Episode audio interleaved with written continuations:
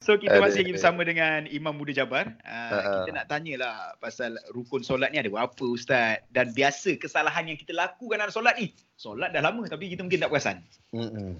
Silakan ustaz. Pada asasnya pembahagian rukun itu terbagi kepada tiga. Iaitulah rukun yang berkaitan dengan hati dipanggil rukun qalbi. Uh, rukun yang berkaitan dengan perkataan disebut sebagai rukun qauli manakala uh, rukun yang berkaitan dengan perbuatan disebut sebagai rukun fi'li. Dia ada hati, dia ada qauli dan juga fi'li.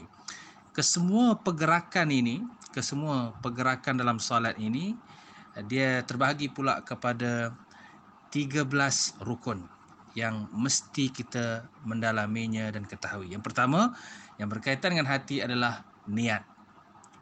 Niat iaitu bila kita melakukan salat mestilah disertai dengan niat untuk melakukan salat umpamanya kita niatkan hati sahaja aku untuk melakukan salat subuh dua rakaat eh, menjadi makmum ataupun bersembahyang bersendirian atau menjadi imam kerana Allah Taala. So ini rukun kalbi yang melibatkan hati.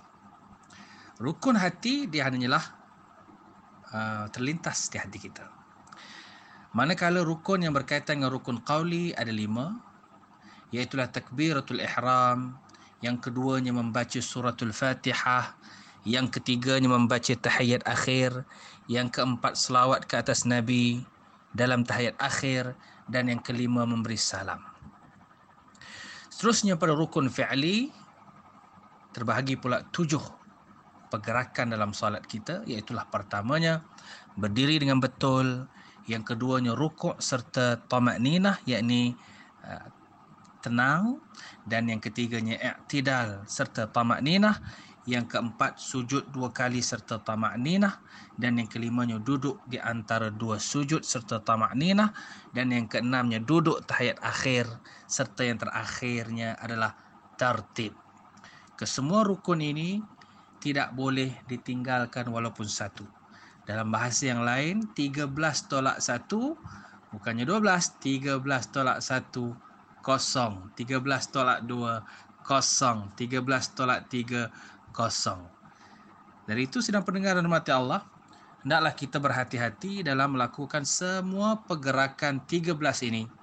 Semua rukun-rukun 13 ini hendaklah dilakukan dengan berhati-hati dan pastikan ianya sah dari sudut amalan kita, praktis salat kita.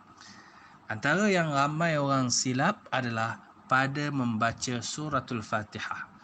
Saya dah buat kajian berdasarkan kajian para alim ulama terlalu banyak daripada kalangan orang yang melakukan salat yakni musalli silap dalam membaca suratul Fatihah. So perkemaskan bacaan Fatihah kita, kemaskan bacaan Fatihah kita daripada lahnul jali kesalahan-kesalahan yang besar.